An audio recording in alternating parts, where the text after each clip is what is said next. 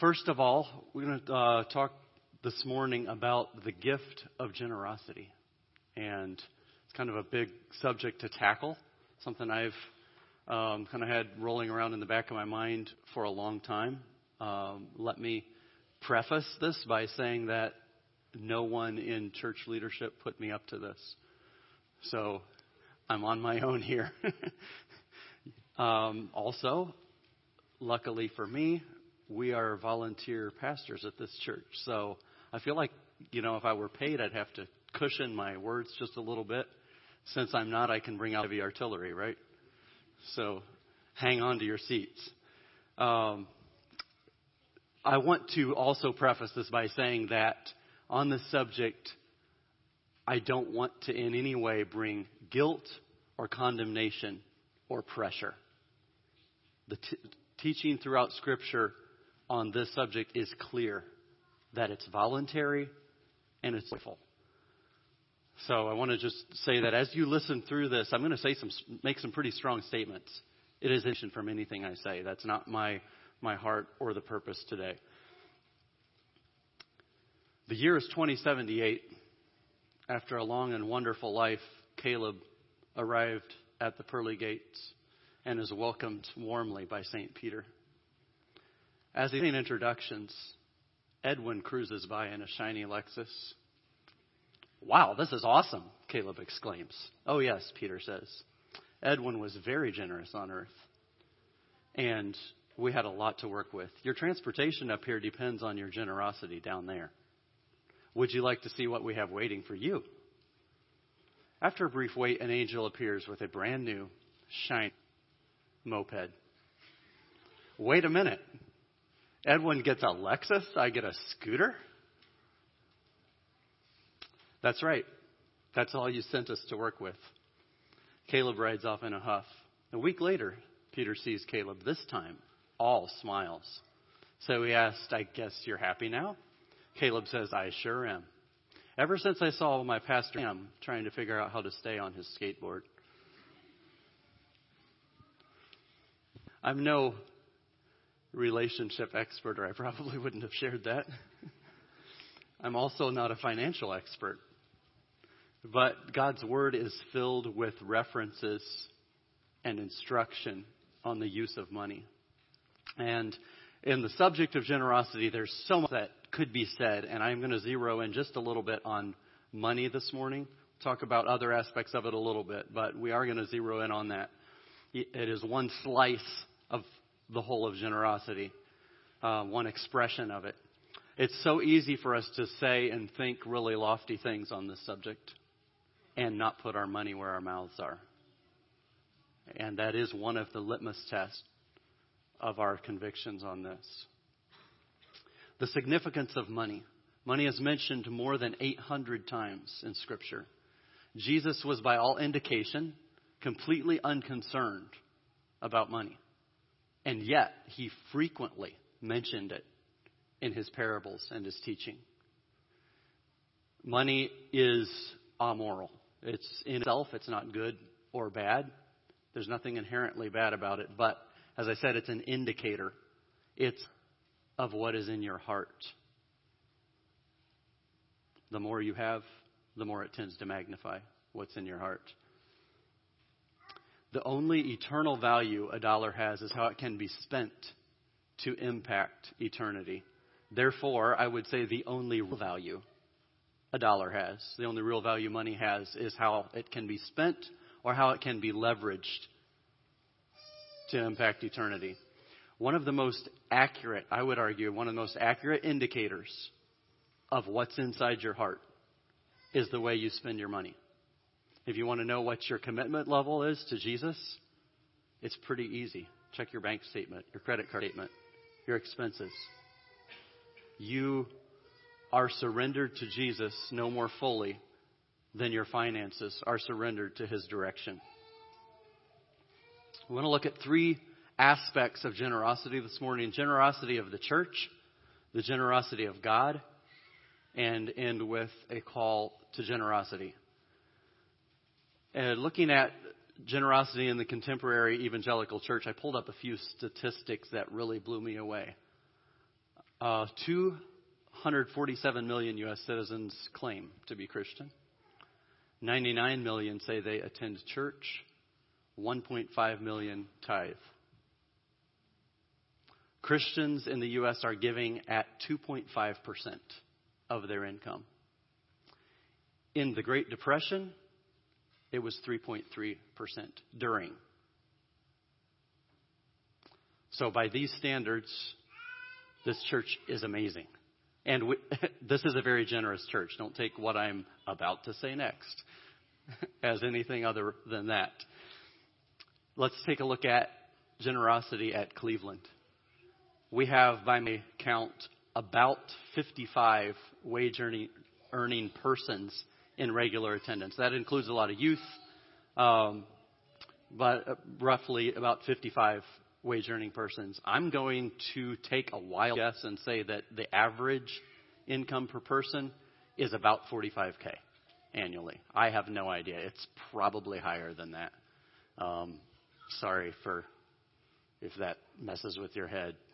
Um, but it, I would guess it is if we averaged it. And if you want to get more accurate, um, three week, three years of tax returns, and we'll get it figured out. Um, 10% per week on 45k would put our weekly offering at 47.59.61, and the average offering in 2019 59. I'm not great with math. Can someone tell me what that means? um, but hurrah, you're much better than average. Maybe I'm being too generous here. Um, 10%, we'll get into that later. That's a number I threw out because obviously we all know where the 10% tithe comes, concept comes from. Let's take a look at the generosity of God. And the first question, I'm just going to open it up for just a second here. If you have a quick answer to this, in what ways have you experienced God's generosity? I think if you're sitting here, you've probably experienced it in some way. Yes.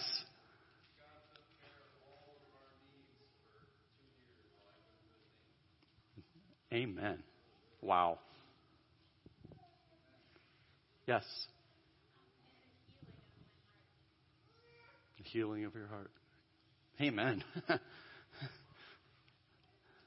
um, someone.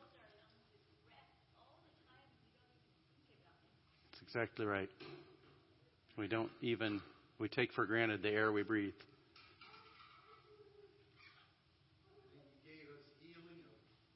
Mm-hmm. Mm-hmm.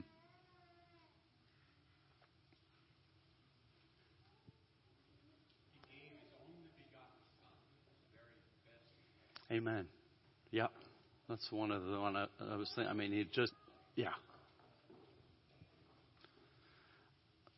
was thinking of how much our generosity of our or our lack of it actually starts with our understanding or our misunderstanding of God's nature. It's His nature to give, and it's the nature of His love to give generously. I think to the same degree that we've discovered His love, we reflect it, right? James 1:17 says every good gift, every perfect gift is from above, coming down from the Father of lights 1 5, if any of you lacks wisdom, in this case, let him ask of God, who gives generously to all without reproach, and it will be given to him. I know we tend to view ourselves as conservatives. God is liberal. Take that the way I mean it. God is a liberal, generous, abundant, giving Father. And we tend to have this concept of we've got a little bit of truth and we've got some good works and we've created some good things and we need to lock it down and hang on for dear God. He's got more than what we can ever exhaust. God is not generous just because he happens to be loaded or because he happens to be the recipient of some windfall inheritance or he's wants to be known as the world's foremost philanthropist or he's concerned that he maintains a really good public image. God is generous because he loves you deeply. And his generosity, his goodness flows out of his nature. In Luke 11:13, if you then, though you are evil, know how to give good gifts to your children, how much more will your Father in heaven give the Holy Spirit to those who ask him? 1 Corinthians um, 9, 6 to 15. I'm just going to read it because it's it, Paul's dealing with this the collection of the saints in Corinth that they were taking to send back to Jerusalem. And he talks through this whole passage so much about the way generosity is supposed to be. The point is this whoever sows sparingly will also reap sparingly, and whoever sows bountifully will reap bountifully. Each one must give as he has decided in his heart, not reluctantly or under compulsion, for God loves a cheerful giver. And God is able to make all grace abound to you, so that having all sufficiency in all things at all times, you may abound in every good work. As it is written, He has distributed freely, freely. He has righteousness endures forever. He who supplies seed to the sower and bread for food will supply and multiply your seed for sowing and increase the harvest of your righteousness. You will be enriched in every way to be generous in every way, which through us will produce thanksgiving to God. For the ministry of this service is not only supplying the needs of the saints, but is also overflowing in many thanksgivings to God. By their approval of this service, they will glorify God because of your submission flowing from your confession of the gospel of Christ and the generosity of your contribution for them and for all others, while they long for you and pray for you because of the surpassing grace of God upon you. Thanks be to God for his inexpressible gift.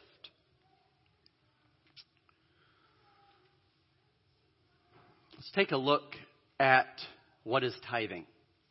And I could go into a lot of details, but I think we're all so very familiar with what tithing was in the Old Testament. I'm just going to brief that tithing was a practical, tangible reflection of the two great commandments. God is always first. The first 10% of everything goes to God. And the second one, love your neighbor as yourself. And there's this concept in the Old Testament that you live unlike any of the nations around them where the poor and the down and outers are left aside and disregarded and rejected, the Israelites threw out with an open hand to the poor. When you saw someone in need, you didn't walk by on the other side of the road. You reached out. You gave of a little of what you had. That was the concept that is throughout the Old Testament. Almost more so, we see it in the Old Testament than in the New Testament. It's sort of assumed.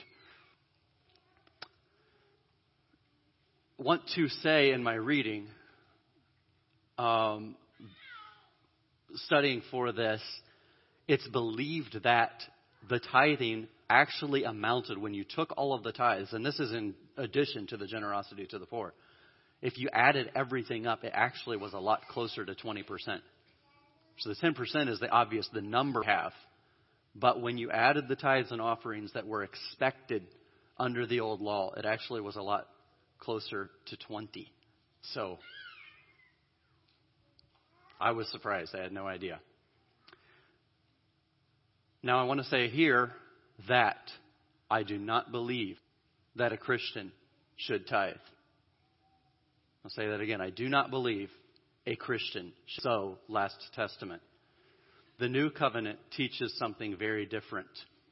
God is no longer first, no longer just first. Now he is everything. We are not our own, neither is anything ours. So, how much do we give in the new covenant of that which has been entrusted to us? And I think the simple answer to that, and maybe a little bit cliche, is walk in the Spirit. But I think, is it not safe to say that if we're giving an average of less than half of 10%, we might not be walking in the Spirit in this area?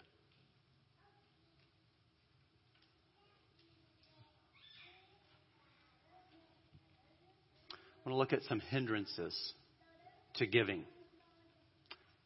First one that we cannot ignore in Scripture is the snare of wealth.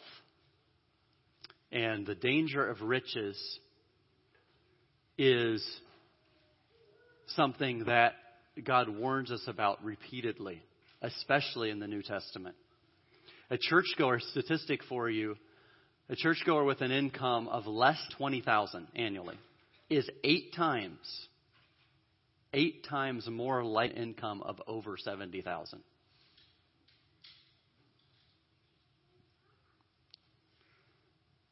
Jesus said uh, to the rich young ruler in Mark how difficult it will be for those who have wealth to enter the kingdom of God.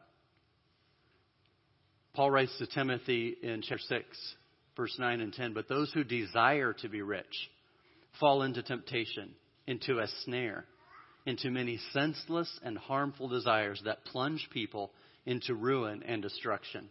For the love of money is a root of all kinds of evils. James has harsh warnings to the rich.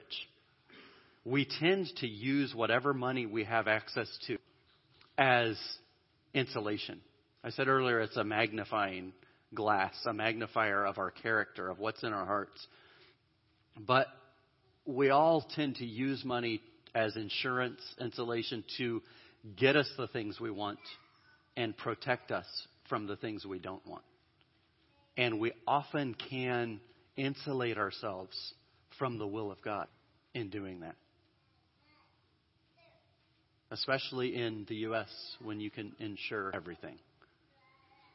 I think we all tend to think of ourselves, don't we, as poor to average. But by every historical standard, we are extremely rich. By every honestly current standard in the world today, we're extremely rich. The second snare I want to look at is the snare of covetousness and greed. James 4 2 says, You do not have because you do not ask. You ask and do not receive because you ask wrongly to spend it on your passions. You adulterous people, do you not know that friendship with the world is enmity with God? Right along with that is discontentment. Um, our, Davey said in the video we watched last week, there's a tremendous push in our culture to keep us dissatisfied so that we'll constantly spend. Our economy runs on that, that dissatisfaction, that sense of discontentment that desire to have something that I don't have yet. Materialism is a huge trap in our culture that affects us, doesn't it? Affect us? I think way too much our appetites tend to be bigger than our income. And debt. A statistic on debt is a churchgoer without personal debt is four times more likely to give. And debt sense of not having enough to be able to give. The snare of false teaching. I want to just point out two things, errors that have been taught that I think tend to affect our view of generosity and be a hindrance to giving. The first one is the prosperity gospel. The prosperity gospel views God as my personal vending machine. The result is we don't give because we are self consumed. The truth is, God longs to pour out his blessing on us spiritually and physically, but not about us. It's about him and advancing his kingdom. The truth is, physical blessings are in no way guaranteed to us in this life. And the truth is, physical blessing, wealth, is no measure of God's favor on our lives. The second snare of false teaching is a poverty mentality. I think that hits a little closer to home for some of us. The poverty mentality views God as impersonal, tight fisted, stingy, mean, and as demanding our performance. The result? We are stingy and mean.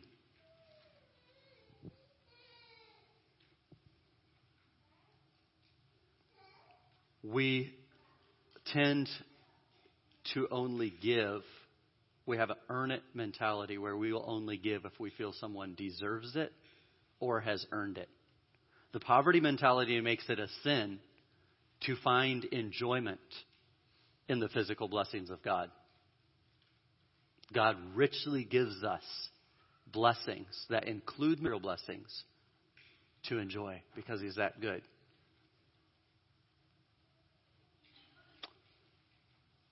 I think that some of that in some of our circles, there's this weird, um, awkward relationship in our history between a poverty mentality and extreme materialism that is pretty deadly. But I think some of that comes the persecution and taking that identity of I'm a victim, I'm persecuted, scarcity. We need to repent of aligning ourselves with that mentality. Some of the indicators of it is, is, is just always, there's never quite enough to reach around. Never quite enough to reach around. Never quite enough to give. I would love to be generous, but I just, if I just had a little more, there's all these needs and I'd love to help, but I just, I can't.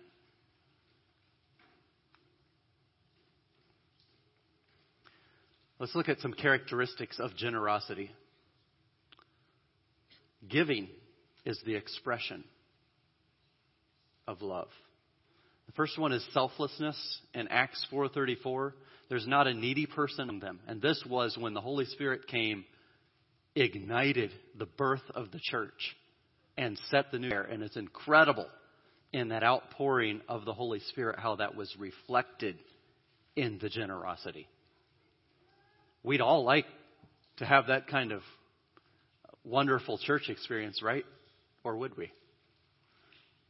There was not a needy person among them, for as many as were owners of lands or houses sold them and brought the proceeds of what was sold and laid it at the apostles' feet, and it was distributed to each as any had need.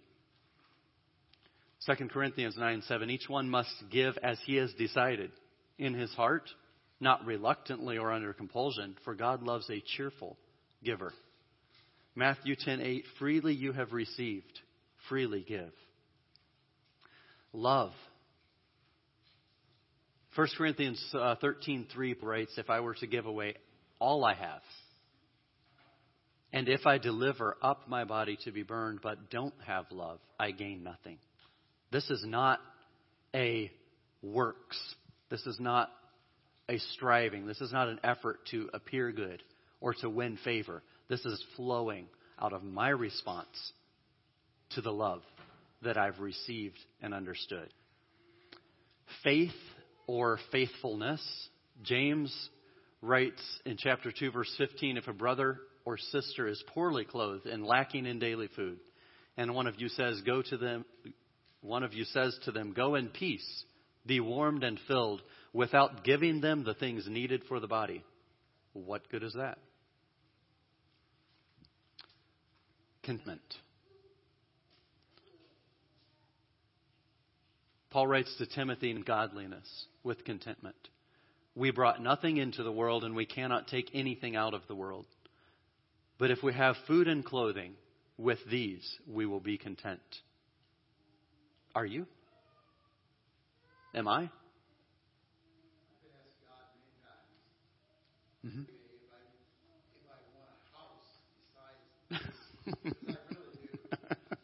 I hear you.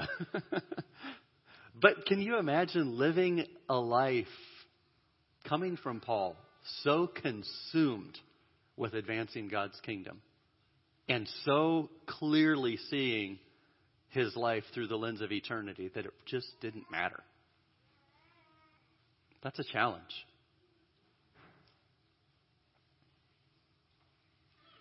Gratitude. 2 Corinthians 9:11 you will be enriched in every way to be generous in every way. which through us will produce thanksgiving to God. And gratitude, I think, realizing what God has given to us. And for that changes the way we relate to those around us. Gratitude is a huge part of this. I'm going to give you a freebie here.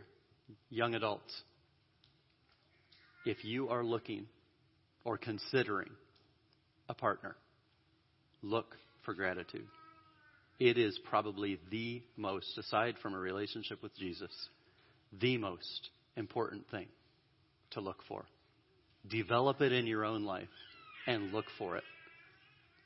So, guys, if she's perfect in all of her ways, but doesn't model gratitude, run. I'm serious. Girls, same thing.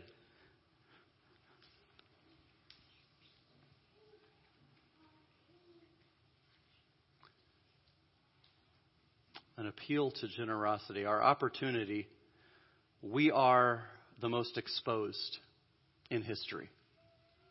We've got internet, social media, photos, videos. We can see the needs of the entire world from our armchair, which is really incredible.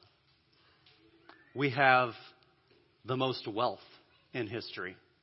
There has never been a country with more wealth than what we are experiencing. And even to closer home as a subculture, this church is not too bad off. We have the most capability in history. We have technological advances that are staggering. We have cars, air travel. Um, it gives us the ability to make our dollars go so much further. We don't work 90% of our wages just to get food and put a basic roof over our heads. Most of us do that with maybe 30.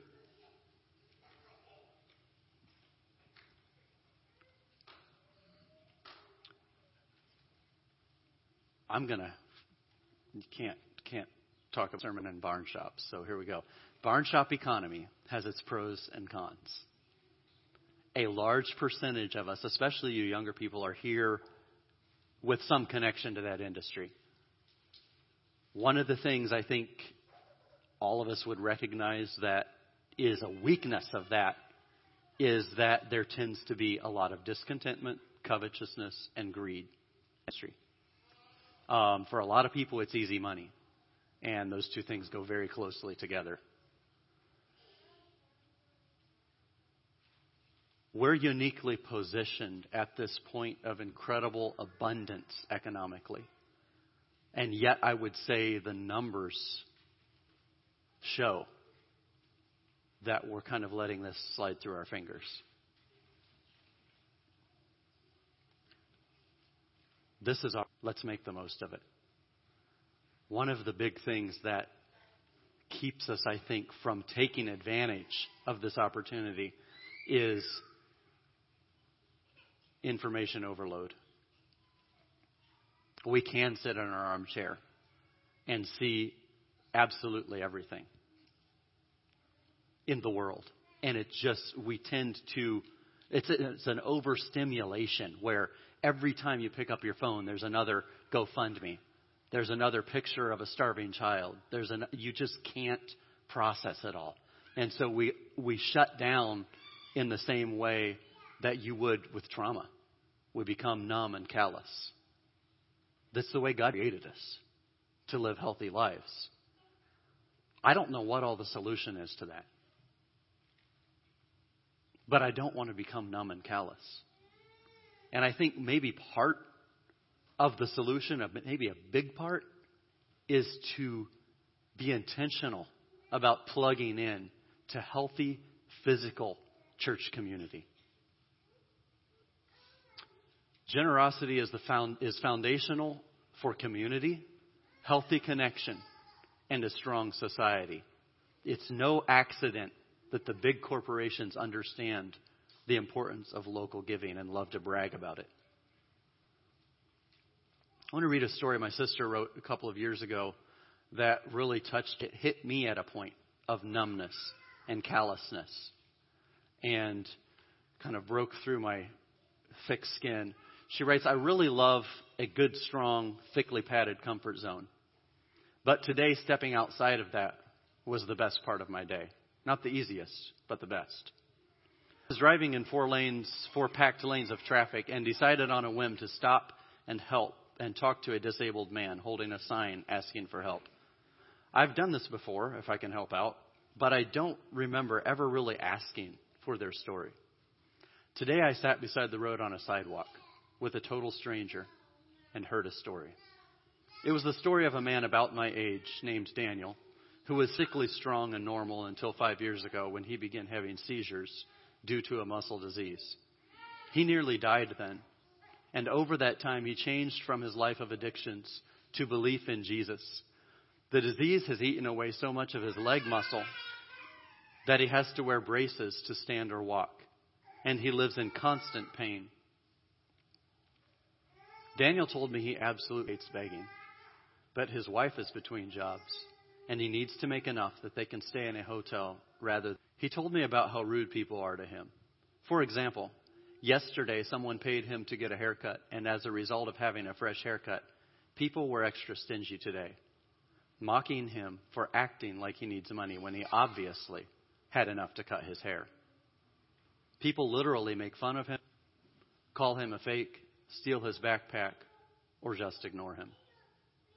He prays for all the people who are rude to him and make fun of him because he says before his disease, he was one of those, the kind that are suspicious of everyone asking for help, since some are frauds.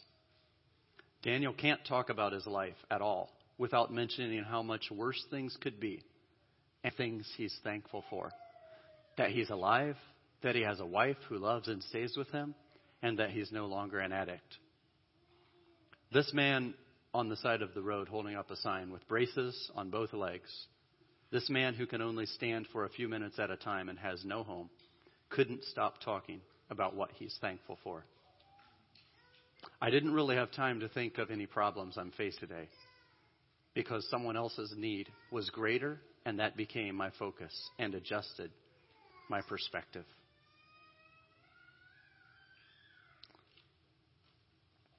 God doesn't need your money, but He wants your love. Our calling as Christians is to bring the lavish generosity of it to earth. All of the resources in the universe are at His disposal the more your love reflects His, the more you understand His love, the more generosity will flow out of your life.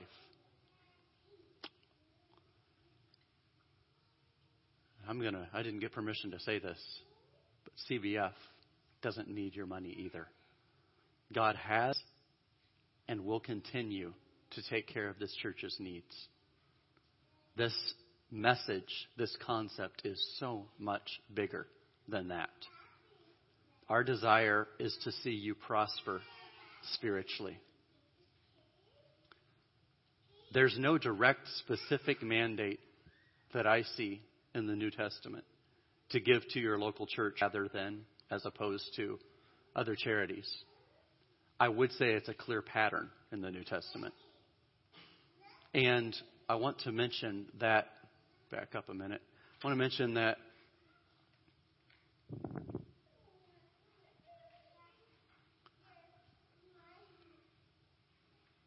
You are this church. You are the church. You're God's child. The money that you've been entrusted. I know we're a family, we're a church of, of younger families and youth largely here. And I just want to say to you, younger people, I think it's often easy for us to feel us. that was smooth. To feel like the older people kind of have it figured out and they're leading the way and we just slide along. But you are the ones that will decide, that are deciding whether you want to be part of an average, mediocre church or a church that is filled with the Holy Spirit and alive and thriving. That's up to you. And I would just say if you feel like this is not a good place, a safe place to give just as a wild number, and it doesn't have to be this, but to give 10% of your money, I would say you should seriously ask why you feel that way. And I would challenge you, I don't, please, I'm rid of anyone, but you need to be plugged into a church where you feel enough connection and enough ownership that it's a privilege to do that. I'm not nearly as concerned about where you're giving as I am that you are giving and that you understand generosity. None of us are guaranteed next is your time. Make the most of it. He's no fool. Uh, go back through here to who gives up what he cannot keep to gain what he cannot lose.